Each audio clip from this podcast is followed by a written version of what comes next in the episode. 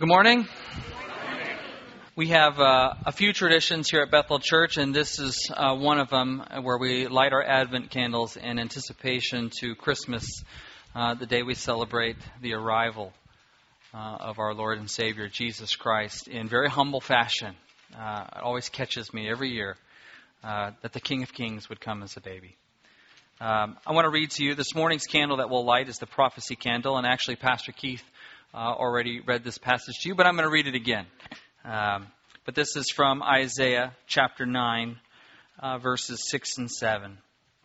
For to us a child is born, to us a son is given, and the government will be on his shoulders, and he will be called. Listen to these wonderful titles and let them sink in Wonderful Counselor, Mighty God, Everlasting Father, Prince of Peace. Of the increase of his government and peace, there will be no end. He will reign on David's throne and over his kingdom, establishing and upholding it with justice and righteousness from that time on and forever. The zeal of the Lord Almighty will accomplish this. Um, I appreciate so much uh, that our God is a God who communicates to us, who has revealed himself to us and told us in advance more than 600 years before the arrival of Christ that he would come. At first, this prophecy that was given wasn't, um, it wasn't encouragement, but it was given against the backdrop of disobedience. King Ahaz had not trusted in the Lord. He had trusted instead with alliances of other nations.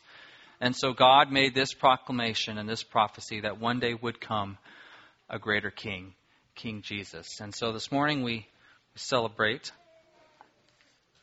the prophecy candle. We light that. Wow, that's explosive, isn't it?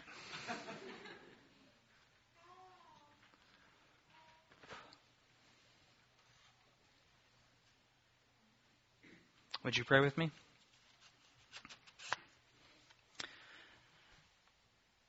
Father, we thank you um, that you have seen our need. Um, long before even many of us were even born, you knew the curse of sin. You knew its consequence and its penalty. It separated us from you.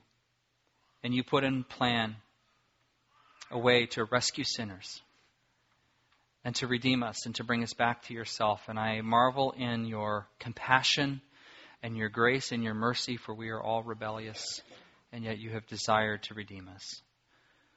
Thank you for communicating in advance what you would do, for giving hope to those who would not get to see the advent of Christ and for giving hope to those of us who look forward to his second advent.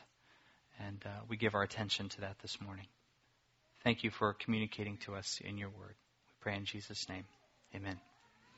And if you take out your Bibles uh, and turn to 1 Thessalonians 4, that's where we are this morning.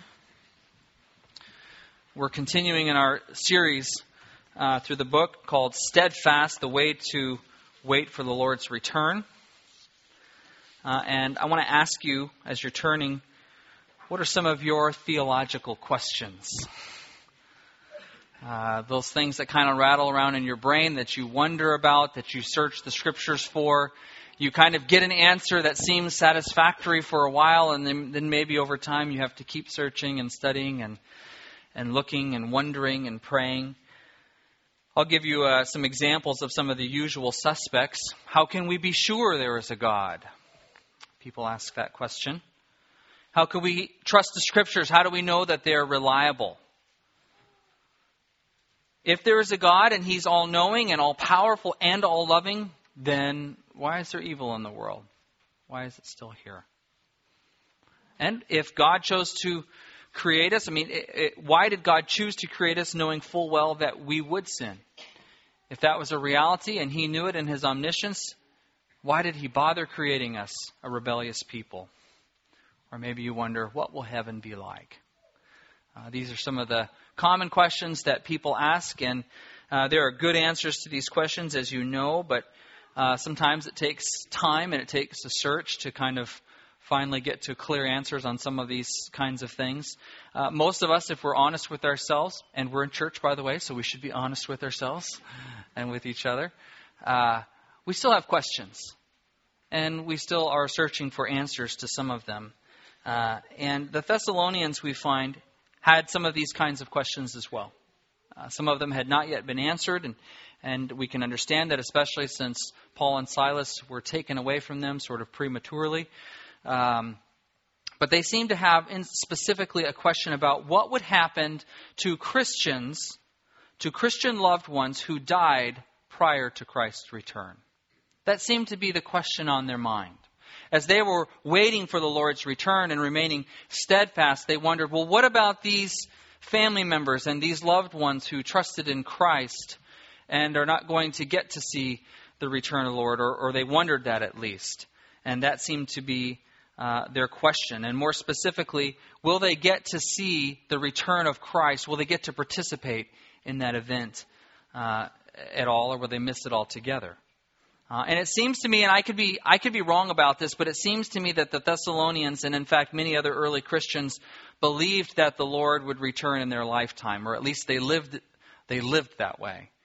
It seemed like they were looking forward to his return. I, I kind of tend to think that most of them would have been shocked to learn that uh, a couple millennium would go by uh, first. I, I'm just not sure about that. But it seems to me like they expected the return of Christ in, in their lifetime. And I think that's a reasonable expectation. After all, here we are just 20 years after uh, the death, the burial, and the resurrection and ascension of Christ. And so you can understand them thinking, hey, any, any time now, any day now, he's going to return. I think they probably would have expected that. Um, and additionally, we know that they didn't have the, the New Testament scriptures completed as we do. And so eschatology had yet to be completely developed. And, and even though they were taught certain things, it was still, in a sense, in formation here. God was still revealing that to many of the, uh, the authors of the New Testament. So you can understand why they may have been expecting this. Uh, I also suggested last week that it was this perhaps this expectation of the impending return of Christ that may have played into why the Thessalonians had struggled in their work ethic. Uh, in other words, if Christ is coming back any day, then why am I going to work tomorrow? You know, it just doesn't sound like the thing to do. Uh, and I think it's very likely that they saw the persecution that they were enduring at that time uh, as part of the last days, maybe even sort of corroborating the belief that Christ could return at any time. I'm not sure about that. That's a bit of speculation on my part, but, but that seems to play out fairly well. The passage that we're looking at this morning in chapter 4, starting at uh, verse 13, uh, Paul doesn't deal so much with the timing of the Lord's return or, or, the chronology of events leading up to that. We have to go to other passages for that, uh, particularly Matthew 24, the Olivet Discourse. Uh, but rather, what he deals with primarily here is how will those who have believed in Christ and have died, how will they be reun- reunited with Christ when he returns? And that's the primary question that, that Paul is dealing with, with. Will they miss out on this event? And we find just really an, an incredibly encouraging passage here. Basically, Paul's main point, the main thing he gets across is this be encouraged. Christians who have died will be reunited with Christ and with us who have trusted in him also. And so we have a great passage of encouragement and hope. And so this morning, the title of the message is Good Grief, in true Charlie Brown fashion. Um, because that's the assurance that Paul gives to the church. You get to have good grief. Uh, in fact, the first point uh, that I'll draw out this morning is this don't grieve like the rest of the world when a Christian dies. Look at 1 Thessalonians 4:13. Brothers, we do not want you to be ignorant about those who fall asleep or to grieve like the rest of men who have no hope. We believe that Jesus died and rose again, and so we believe that God will bring with Jesus those who have fallen asleep in him, according to the Lord's own word. We tell you uh, that we who are still alive, uh, who are left till the coming of the Lord, will certainly not precede those who have fallen asleep. Now, first of all, let me just be clear. Paul is not saying don't grieve. He's not saying that. Uh, grief is the right thing to do. Grieving is the right thing to do when, when somebody dies. Um, and in fact, Jesus modeled this for us, right? When his good friend Lazarus died, we're given those really short and yet profound words uh, that Jesus wept. Jesus wept. He, he grieved. Uh, there was certainly a loss there. Uh, and Paul specifically instructs us in Romans 12 to rejoice with those who rejoice and mourn with those who mourn. And so that, that is the right thing to do. The point here is that as Christians, we're not to grieve in the same way as those who have no hope when a loved one who believes in Christ passes away. Uh, when a brother or sister dies, a brother or sister in Christ dies, they're lost to us for a time, and that's what we're grieving. We're grieving the loss to us, but they're not lost to God. And that is the assurance uh, that we're given here. We're, we're, we're told to have confidence that they are with Christ now, and that we will be reunited with them one day. Um, one of the people that, uh, that I'm really looking forward to being reunited with someday is my grandfather, uh, my grandpa Johns, Gerald Johns. And uh, I just knew him for a few years in my lifetime. And I remember him as having just a wicked sense of humor. And I was trying to look for a picture, and I didn't have a digital picture that I could bring in this morning. Full head of hair. I don't, you know, I don't know what happened. It just skipped right over me. Um, but he was a really funny guy. He lived a hard life. Uh, he was in the Navy. He was a minesman. Uh, he was in World War II and the Korean War. Had great stories. He would talk about how he would fish for pike and for muskie uh, on on Cedar Lake in Traverse City, Michigan, and, and in the the Bay, Grand Rapids Bay, or or uh, the Bay at Lake Michigan. And um, he would tell me his hunting stories. And I have one of his hunting rifles. I have his old 30-30 and uh, it's a real treasure of mine. And and uh, I think there's a part of me that feels like I really missed out on a lot of his life. And there's a lot of things, especially now that I'm in Alaska, I would love to share with him. I would love to talk to him about. We just hung the moose rack on the wall that we got from this year's hunt. I'd love to have my grandpa over to show him and talk about the story. And so there's this this whole part of of life that I feel like I didn't uh, get to share with him. And and I know for many of you that there's there's a loved one uh, that quickly comes to mind that you've lost, whether it's a spouse or a son or a daughter, um, brother or sister in Christ, a family member, and you look forward to seeing them someday. And no matter when somebody dies, it always feels too soon, right? It's always too soon. And we long to look forward to them. And we have this assurance in this passage here that we will. Uh, but I want to tell you this with, with all due respect and with all the compassion that I can muster here, I want to remind you of this. As good as it will be to be reunited with them someday, it will pale in comparison to being reunited with Christ. It will pale in comparison. And when you think about that, as much as you long to see that, that loved one, it will barely measure on the scale in comparison to being overwhelmed with the goodness and the glory of Christ. And that's what we have to look forward to. Paul uses a word here, um, fall asleep. Uh, it was a common euphemism for death, uh, which is a lot better than the euphemisms we use today, right? Kicked the bucket or bought the farm or checked out. We really have pretty horrible death euphemisms. But this was a comforting way to refer to death. And it, one of the ways that is comforting is that it speaks of physical death as only temporary. It speaks of it as temporary. And Jesus also spoke of death in this, this same way. In John 11 11, he said this. It says, After he said this, he went, he went on to tell them, Our friend Lazarus has fallen asleep. But I am going there to wake him up. I like those words. I'm going there to wake him up. In, in Luke 8, uh, 52 through 54, uh, we run into another incident. It says, Meanwhile, all the people were wailing and mourning for her. Remember this little girl that had died. And Jesus said, Stop wailing.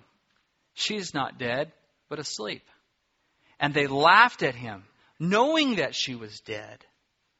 But he took her by the hand and said, My child, get up. And, and so, what we run into uh, throughout the, the Gospels when Jesus is on the scene, that death is only temporary he speaks of it in terms of sleep. And, and the apostles and the disciples continue to speak of it as sleep in a comforting way to remind us that it's only temporary. For those who have trusted in Christ, it's just a physical sleep, so to speak. We will be resurrected one day. And so Paul wants the Thessalonians to have this same hope and this, this same confidence, even though there's a profound sense of loss for their loved ones uh, that may have died. Um, if they've trusted in Christ, we grieve for ourselves and not for them. Because anyone who has trusted in Christ and died is better off by far because they are with Jesus. Well, Paul doesn't just make a sentimental claim here, he substantiates it with evidence and he presents, presents Exhibit A. He says, hey, after all, we believe in the resurrection of Jesus. The resurrection is central to the faith of every Christian. In 1 Corinthians, we're told that if there's no resurrection, if there's no resurrection of Christ, then our faith is futile and we are to be pitied above all men. Um, in fact, I'll, if you want to turn to 1 Corinthians chapter 15, I want to read something. 1 Corinthians 3, 15, 3 through 8. Paul says this For what I received, I passed on to you as of first importance that Christ died for our sins according to the Scriptures, that he was buried, that he was raised on the third day according to the Scriptures, and that he appeared to Peter and then to the twelve, and after that he appeared to more than 500 of the brothers at the same time, most of whom are still living though some have fallen asleep. There's that same language.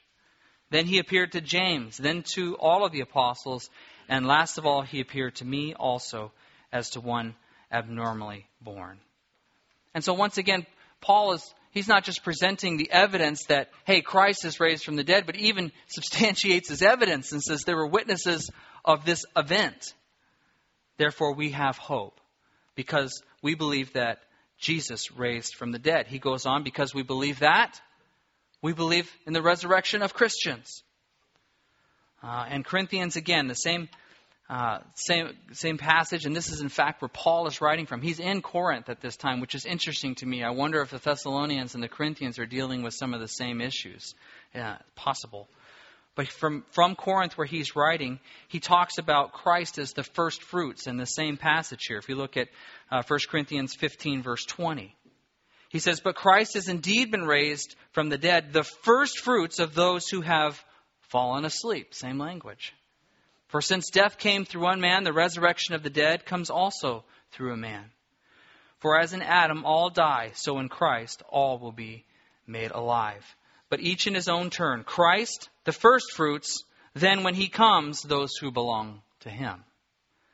Uh, and so here the Apostle Paul uses this kind of an agricultural illustration to get his point across. And he refers to something called first fruits. And basically, what this is referencing is that at harvest time, the farmers would bring a portion of their crop, or the first fruits, they would bring this first sheave of, of harvest to the temple, and they would offer it there as a sacrifice. And this initial offering was really a token and a representative of the whole harvest. It was the first part of the expected whole harvest that they were dedicating to the Lord. And it was symbolic in that way. And so Paul's point is that Jesus was only the first fruits of God's future and coming harvest, which is all of those who trust in Him. Um, Thirdly, we can be assured here that the dead in Christ will not be forgotten. And this is really the point of comfort. Um, the dead in Christ will not be forgotten. Not only will they be raised, we also find that they will participate in the return of the Lord. They will, in fact, have a privileged position there. But this kind of brings up a very practical question, and I'm, I'm sorry it sounds a little bit morbid, but uh, the question that we're talking about is a little bit morbid. And that is this what happens when a believer in Jesus dies? In other words, where do they go between the moment of their death and the time that Jesus returns? If, as Paul says here, they get to participate in the return of Christ and that there's a resurrection that happens there, then what's happening in the meantime? If I could be very blunt with it, it's the question that a child asks where is grandma right now? Okay? I mean, that's really what it comes down to. Um, we're assured that if, uh, if, if, the, bodies, the bodies of dead believers are not raised until uh, Christ returns, uh, we, we have this question of where is that person now? We're assured that when they die, that they are immediately in the presence of the Lord. And we have to, in order to understand this, this is called the intermediate state. In order to understand this, we have to have an understanding of what the nature of, of death is. Death, we understand, is the separation of the soul from the body. I like what C.S. Lewis says. He's very helpful here on this. He says, We don't have a soul, we are a soul. We have a body. Your primary nature, your primary existence is to be a soul. Uh, God has sort of housed your soul in this body. And physical death is just the separation of those two, but we're assured in the scriptures that our soul goes immediately to the presence of the Lord. There are several passages that corroborate this. In 2 Corinthians 5 8, Paul says, To be absent from the body is to be present with the Lord. And that is the great assurance that we find. At Stephen's death, the first martyr, and Jesus also, both of them had a very similar prayer. Do you remember this? They prayed, Lord, into your hands I commit my spirit. There was a sense of immediacy that they would ultimately immediately be with the Lord. And finally, um, Jesus Jesus' assurance to the thief on the cross. Remember this? Today you will be with me in paradise. And so what we find is that those who have died, uh, who have believed and trusted in Christ, their soul is immediately in the presence of the Lord, even though their body awaits resurrection which is what Paul goes on to talk about. And so what we find here is that when Christ returns, these disembodied saints will be reunited with glorified bodies. Uh, and that living saints will be reunited with them and with Christ together. It will be a great reunion in the sky, it seems. And I have to kind of stop here and just speculate for a little bit. I can't, my imagination gets going when I think about this. Um, when I think about glorified bodies, that sounds pretty good to me. Uh, I've got some complaints with my body. I'll just leave it at that. I'm not going to be overly specific. Um, and I tend to, I just wonder, and, and, and let me just give this huge caveat. This is just sort of the wonderings of Eric, okay? This is a dangerous place to be, but uh, I am absolutely confident that we will, that our glorified bodies will be wonderful, that they will be amazing, and that they will give us a greater capacity to worship uh, and serve God someday. I'm confident of that. Sometimes I wonder if if the reward system of Christ is tied to glorified bodies. That's my wondering. Because um, you know we're we're told that we will be rewarded for deeds well well done in this life, and I just I don't always think that it means we're going to have more gold or more bling in our castle someday. You know what I mean?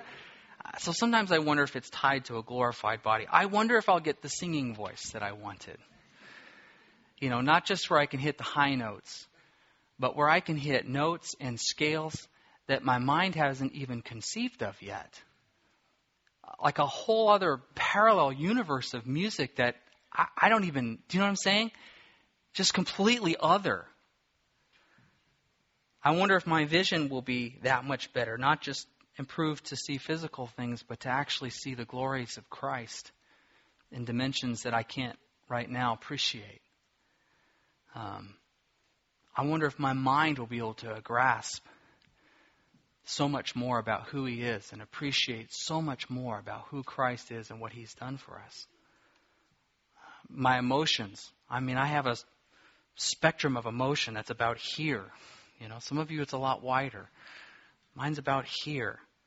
And I think, you know, someday God will give me a full spectrum of emotions that I'll have on a in the right way about the right things, and my heart will have a natural affection for the Lord the way it ought to. I think of capabilities, so many things I'm not good at right now. Uh, and I think someday God will give me skills and abilities that will help me serve Him better and serve others better. I, I really look forward to a glorified body. Anybody else with me? Yeah. Some of you are older than I am, too, I can imagine. As I said, I'm confident our glorified bodies will give us a greater capacity to appreciate God and to worship Him and to serve Christ. I don't know if it'll be tied to the reward system or not. That's where I'm sort of speculating. Um, but we have this great assurance and encouragement from Paul that the dead in Christ, those who have trusted in Him, will be raised one day. And though their soul is with him now, they will be given these new glorified bodies that will help them, I believe, have a greater appreciation for Christ and for being in his presence. Um, so, we're not to grieve as those who have no hope. We believe in the resurrection of Christ, so we believe in the resurrection of Christians, and we can be assured that the dead in Christ will not be forgotten. They will, in fact, get to participate in that day, the return of Christ. Secondly, the return of the Lord will be obvious. I think that's sort of the bullet that Paul's getting across here in this second part. There may have been some that wondered, well, maybe we've missed it, or maybe it will be hard to see. Maybe it will kind of go below the radar when Christ returns. You know, maybe they have some of the same questions that the disciples asked Jesus when he was on the Mount of Olives just, just prior to his death during the Passion Week. They said, well, tell us about the signs of, of the end of the age. And, and maybe they have some of the same kinds of questions here. What will the return of the Lord be like? And Paul gives them this assurance the return of the Lord is going to be obvious. Listen to this. For the Lord himself will come down from heaven with a loud command, with the voice of the archangel, and with the trumpet call of God, and the dead in Christ will rise first. They were afraid that these, these beloved ones might miss it, and he's saying, actually, they're going to get there before you. They're going to get there before you. After that, we who are still alive and are left will be caught up together with them in the clouds to meet the Lord in the air, and so we will be with the Lord forever. And now here's the exclamation point. Get this. This is the whole point of the passage, verse 18. Therefore, encourage each other with these words. Encourage each other with these words. There are some that say the return of Christ will be secret, uh, sort of some eschatological positions, and I, I, don't understand that at all. It looks to me to be fairly noisy and quite conspicuous. Uh, and I'll, I'll, actually show that a little bit more here. Christ's return will be announced as we're, as we're told, as it's as explained here. Not only will there be signs that precede the rapture, uh, which is spoken of in this particular passage here, being caught up together with them in the clouds, uh, there will be signs that precede this that Christians are to be watchful for. But when he returns for his church, it will be undeniable. It'll be undeniable. And I think maybe the best passage to kind of read in conjunction with this might be Matthew 24, which is known as the Olivet Discourse that I've referred to. If you want to turn there, you can follow along. I'm going to go through it fairly loosely here. But again, Jesus' disciples had questions about the end of the times and, and when he would come again and what would be the signs that would sort of precipitate it. And so Jesus begins to speak to them uh, from the Mount of Olives. And I can just imagine sitting on this hillside, kind of overlooking Jerusalem and overlooking the temple and speaking about these things. And at first, in verse, uh, in verse 3, the question sort of comes up as they're walking past the temple, and they point to it and say, Look at these magnificent buildings. And Jesus kind of says something fairly dismissive about, Yeah, actually, that's going to get torn down. So the temple will be destroyed. But that's not the sign. And then he kind of goes on and and, and he says, Some will come claiming to be the Christ. But essentially, he says, But that's not it. And then he goes on, he's sort of dismissive about all of these events that will look like the end. He says, then there will be wars and rumors of wars. It's interesting to me. A lot of Christians will say, oh, there's another war, there's another skirmish over here. Boy, the Lord is coming back any time. But actually, Jesus is saying just the opposite. Wars and rumors of wars, he says, that's not it. That's going to happen. But that's not the sign. Then he says there will be famines and earthquakes, but that's not it. In a sense, he says these are just the beginning of birth pains. And as every mom who's delivered knows, that's a long process. Then he goes on to talk about, well, there will be persecution and, and martyrdom, in fact. But that's not exactly it. Then there will be this event called the abomination of desolation. And Jesus seems to say at this point, uh, start watching. Now we're getting close. Now we're getting close. He goes on to talk about great distress that, that happens, but still we're not quite there. Then he goes on to talk about people claiming to be Christ and even performing miracles. And he says dismissively again, but that's not quite it. In fact, listen to his own words here in Matthew 24, starting in verse 26. He says, So if anyone tells you, there he is out in the desert, do not go out. Or here he is in the inner rooms, secretive kinds of places, right? Do not believe it. For as lightning that comes from the east is visible even in the west, so will, be, so will the coming of the Son of Man. Wherever there is a carcass, there will be vulture. There the vultures will gather. Immediately after the distress of those days, the sun will be darkened, the moon will not give its light, the stars will fall from the sky, the heavenly bodies will be shaken. At that time, the sign of the Son of Man will appear in the sky, and all nations from the earth will mourn. They will see the Son of Man coming on the clouds of the sky with power and great glory, and he will send his angels with a loud trumpet call, and they will gather his elect from the four winds, from, the, from one end of the heavens to the others. In other words, to bolster my earlier point, the return of Christ for the church will be conspicuous and undeniable. You won't miss it. You won't be able to miss it. And Paul assures the Thessalonians that even the dead in Christ will not miss it. They will get to participate in that event. He assures them the dead in Christ will be raised, followed by the rapture of living Christians. And at this point, there's a whole lot of uh, debate and discussion uh, around the question of when will the rapture occur, right? Uh, oh my goodness. Lots and lots of questions. Specifically, how does the rapture relate to the tribulation period? There's the pre trib position that says, well, the rapture will happen. God will spare his people from the wrath of God and from a time of tribulation. And so it will happen before the tribulation occurs.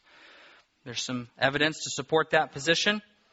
Then there's what's known as the mid trib or the pre wrath. Pre wrath is kind of modified the historic uh, mid trib position, which says that actually it looks like Christians will go through much of the tribulation and even deal with some persecution and sort of man's inhumanity to man. And then that towards the end, they will be spared the wrath of God. I tend to hold this position myself. Uh, I think there's good evidence for this. And then there's post trib, basically saying that uh, they will go through the whole thing, and I don't think there's really any evidence for this because God assures us, in this book in particular, that we will be spared the wrath of God. And so I won't talk too much about that one. There's other questions. Will it be a single stage event? Will there be multiple stages? When Christ comes back for his church, how, how, how will this all happen?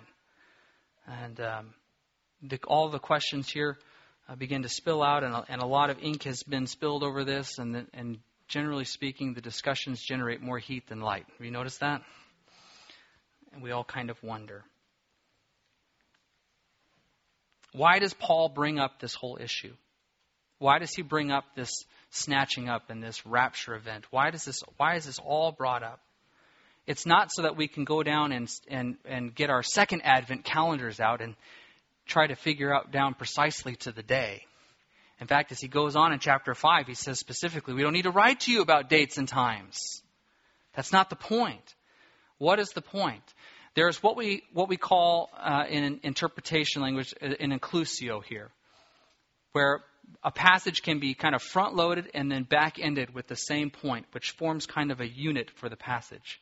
And we see this here. We see an inclusio in this, this passage. Paul's first point talks about comfort to those who have lost loved ones and they're grieving.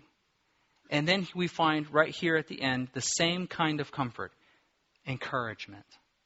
That's why Paul is writing this. That's his explicit purpose. Don't grieve like others who have no hope. And he concludes, encourage each other with these words. That's Paul's primary point here. He certainly contributes to the whole picture of eschatology with this passage. There's some key things that are here. But it seems that his primary aim in this passage is not cosmic eschatology, but individual eschatology, personal eschatology. I like what Gene Green has said about this particular passage relating to all of the discussion about the timing of these things. He says, In haste to answer this question, the real purpose of this passage is overlooked. The passage was presented to comfort those in grief.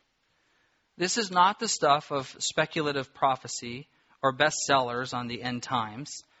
The text is located at the funeral home, the memorial service, and the graveside. It is placed in the hands of each believer to comfort others in their time of greatest sorrow. Isn't that good? I appreciate that. He certainly gives us some things that we need to know about the end times here and about the rapture and all of that. But Paul's primary point was to write to the Thessalonians and say, Be encouraged. Christ is returning. When you lose a loved one, don't grieve like the world who has no hope. They will be resurrected. They're with the Lord now, but they will receive resurrected bodies, glorified bodies. You'll be reunited with them and with Christ. It'll be a wonderful event. You won't miss it, it'll be conspicuous. And the dead in Christ certainly won't miss it. In fact, they're going to be privileged to be there ahead of you, and so encourage each other with those words. Would you pray with me?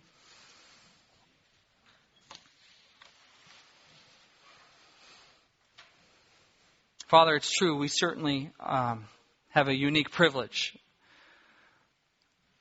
As you've given us pictures of what will come, as you, as you have given us assurance of, of your return, we have hope. And the hope that we have is not baseless, but it is based in the resurrection of Christ. We have seen you have already conquered sin and death.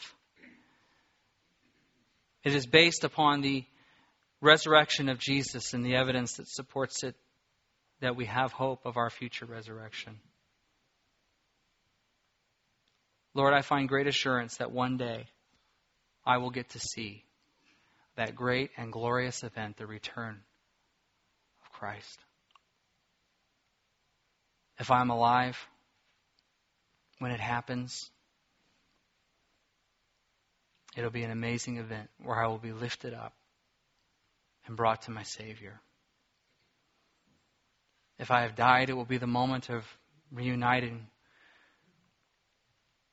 with a resurrected body, a glorified body. So, in any case, whether I'm dead or whether I'm living, it'll be a privilege.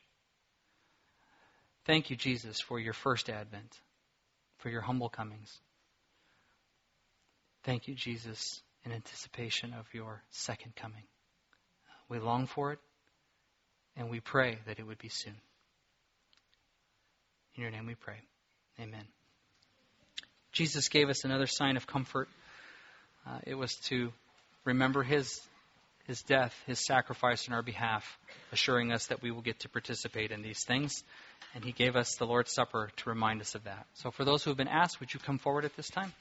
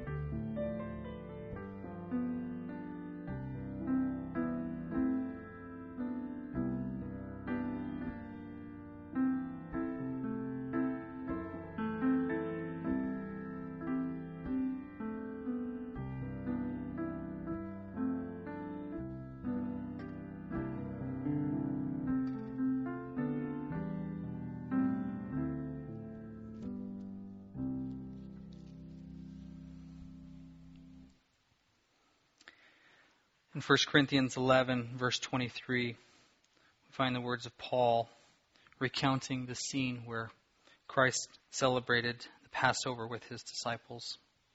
Paul says this For what I received from the Lord, what I also passed on to you. The Lord Jesus, on the night he was betrayed, took bread, and when he had given thanks, he broke it and said, This is my body, which is for you. Do this in remembrance of me. Father, we thank you for Jesus, our Savior, that you gave one so precious to redeem those of us so broken and rebellious. Thank you for his broken body. Thank you for his sacrifice on our behalf. We remember him.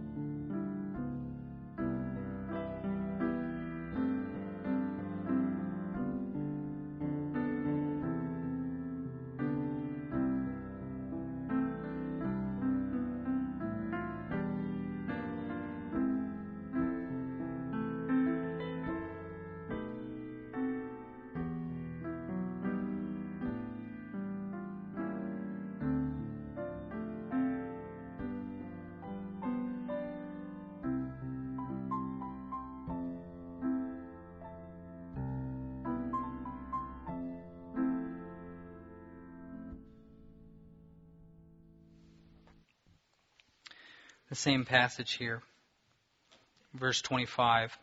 It says, In the same way, after supper, he took the cup, saying, This cup is the new covenant in my blood. Do this whenever you drink of it, whenever you drink it, in remembrance of me. And listen to these last words of comfort. For whenever you eat this bread and drink this cup, you proclaim the Lord's death until what? Until he comes again. We remember his second advent. Do this remembrance of Christ.